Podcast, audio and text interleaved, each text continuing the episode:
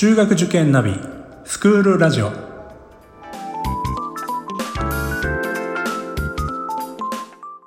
スクールナビゲーターののびるです。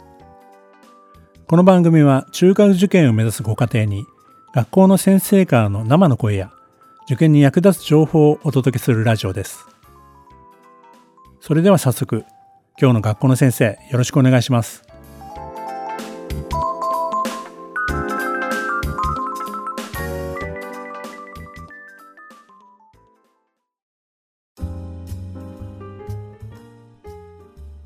続きまして宮田学園はよく読書の宮田と言われることがあるのですが宮田学園の読書教育についてお話しいたします。宮田学園ではもう40年以上も前から教育に読書を取り入れています。中学1年生では国語の授業で週に1時間。中学3年では社会科の授業で週に1時間。読書の授業をとっています。読書を通じて深い理解力論理的な思考力表現力といったものを養いたいと考えていますがこういった力はこれからの時代にますます求められると考えています。中学1年では心の世界を広げ表現力を高めるということを目標にしています。小説や物語などの文学作品を読むことが多いのですがこれまでは課題図書を読んで感想文を書くという内容が中心でした。ただ近年ではもう少しアウトプットの機会を増やそうということでよく本屋さんの店員さんがおすすめの本を紹介しているように本の紹介のポップ作りを行ったりビブリオバトルを行ったりしています。そのことで読書の授業が活性化しています。中学3年の読書では社会への視野を広げ考察力を高めるということを目標にしています。中学3年で読む課題図書の内容は一般的な15歳の女の子には身近ではない。進んで本屋さんで購入しないであろう。そういったテーマが多いです。具体的には児童労働。子ども兵士。ストリートチルドレン。貧困差別地球温暖化戦争障害者福祉。まさに SDGs の問題です。そういった本を読んでレポートを書くということを1学期に行います。2学期3学期に取り組む卒業論文は先ほどのテーマを含め自分の興味関心のあるテーマについて論文を作成して発表します。私自身社会科の教員でしかも公民を専門としていますので中学3年の社会科読書の授業を持つことが多かったのですが社会科読書を通じて生徒たちはそれまでどことなく人事だった事実や現実を知ることになります。そして知れば知るほど自分とは無関係ではないということに気づく。つまり自分ごと化していくのです。事実や現実を知ることが諦めや妥協につながるのではなく知ってしまったものの責任と言ったらいいのでしょうか。知ったものとして現状を一歩でも二歩でも前に進めていくこと未来へとつなげていってほしい。そう考えています。私は15歳の生徒が読書を通じて成長し大人になっていく姿を何度も見てきました。読書を通じて新たな自分本当の自分と言ってもいいのかもしれません。その自分と出会い自分の将来について考えるきっかけになる。そういうこともあるのです。ある生徒は日本の子どもの貧困について調べました。実際に子ども食堂にも足を運ぶわけです。フードバンクにも取材に行くわけです。そこで彼女はこの先進国の日本で毎日お腹を満たすことができない子どもたちが存在すること。自尊心を育むことができずにどうせ私は私なんかと人生を半ば諦めている子どもたちが存在すること。しかも自分のすぐそばにいることを知るわけです。彼女は読書を通じて日本の子どもの貧困問題を知ったのでした。彼女は教育が何かしらの力になれると考え教員の道を目指して教育学部へ進みました。現在大学3年生です。またある生徒は脳死臓器移植について調べました。臓器移植の必要性命のバトンタッチそういうことについては理解を示しつつも卒業論文ではその問題性を指摘しました。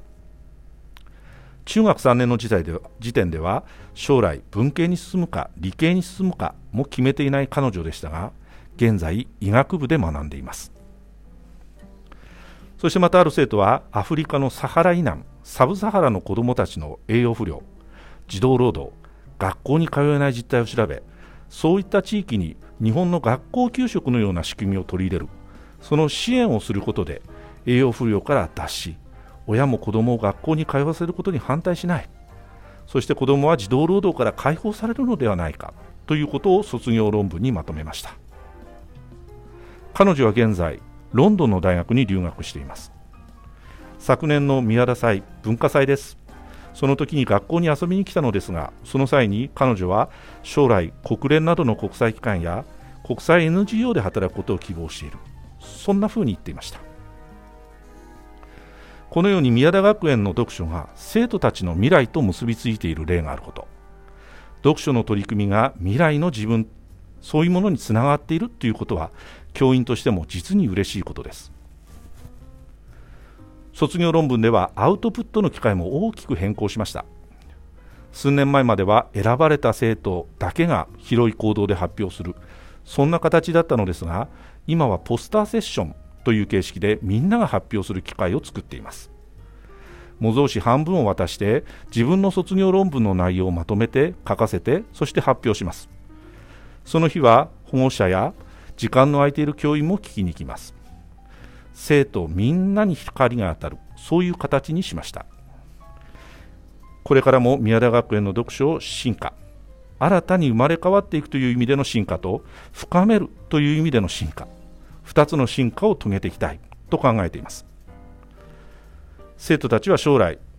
私たちの予想をはるかに超える時代の中で自分自身で自分自身の人生を切り開いていかなければなりません。宮田学園は彼女たちが人生を自らの手で切り開くための剣と自分自身を守る盾そしてそれらを使いこなす知恵を授け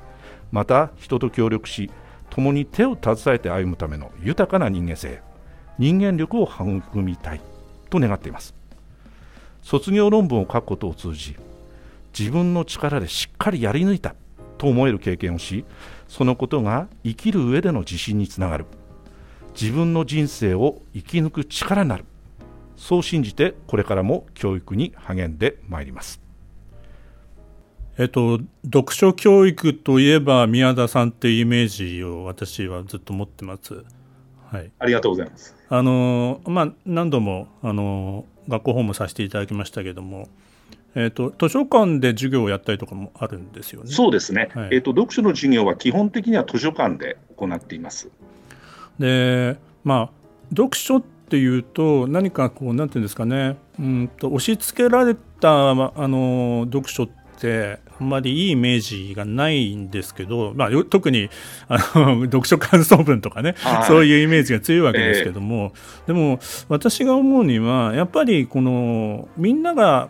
過去にこう読んできた読まれてきた本というのはやっぱりそれだけの価値があるものであって、はい、まあ、そういうものに触れる機会がないまま、まあ、あの若い頃を過ごしてしまうよりは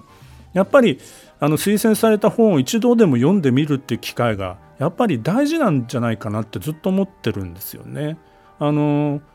まあ一度読んでみるとやっぱり世界観が広がってあ本ってこんなに面白いんだっていうなんかそういうきっかけになるような、はい、まあそういったことがやっぱり若いうちほど必要なんじゃないかなって思ってそうですね。読み継がれたものには読み継がれてきた本にはそういう力がありますよね。はいでさらに言うとその今ネットの社会なんですけどネットにあの溢れてる情報っていうのはどちらかというといろいろこう何て言うんですかねあの意図が含まれていてまああの都合の良い情報もたくさんあって、はい、まあその中でこう選んでいくっていう難しさもあって、うん、あのそれも今の情報ばかりあるいは何、うん、て言うんですかね流行を追いかけているような情報ばかりだったりする中でやっぱりその歴史に学ぶ過去に、はい、えー、書かれている本から学ぶ重要性ってもっと見直されていかなくちゃいけないなっていうふうに思ってるんですね。そうですねまさにその通りだと思います。よく私自身生徒に言うんですけれども私たちの人生の中で経験できるってことは限られたことしかない。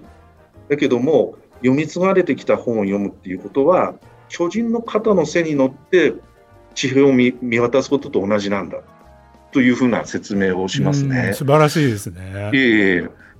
ぱりあの本当長く読み継がれてきた本、まあ、私たちが推薦する本もそうあってほしいと思いますけれども、そういう彼女たちがこれから生き抜くための、まあ、大きな力になるというふうに思っていますね。本当あの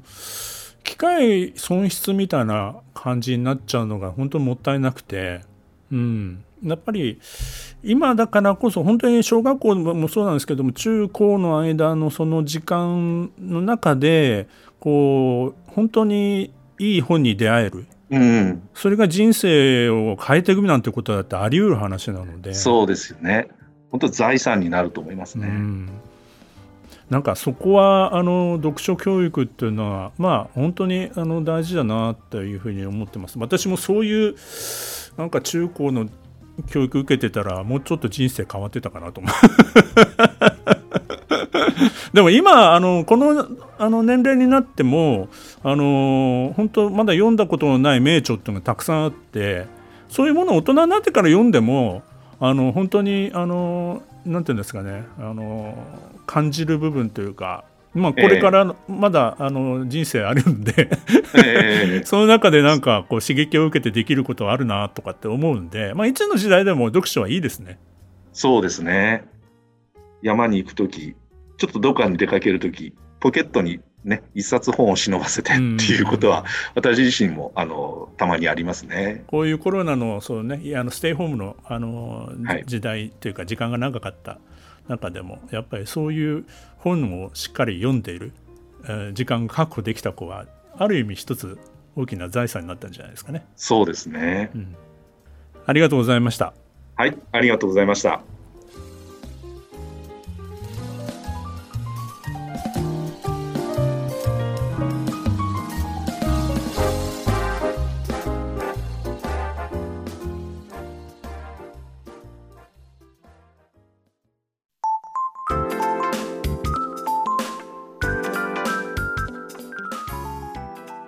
この番組では番組への感想、出演してほしい学校など皆様からのお便りをお待ちしています。また、受験に関する質問や相談にもお答えしていきますので、番組の概要欄のリンクや Twitter のダイレクトメールからお気軽にお寄せください。Apple、Amazon、Google、Spotify などの無料のポッドキャストアプリから登録または購読のボタンを押していただくと更新情報が届きますので便利です。それではまたスクールラジオでお会いしましょう。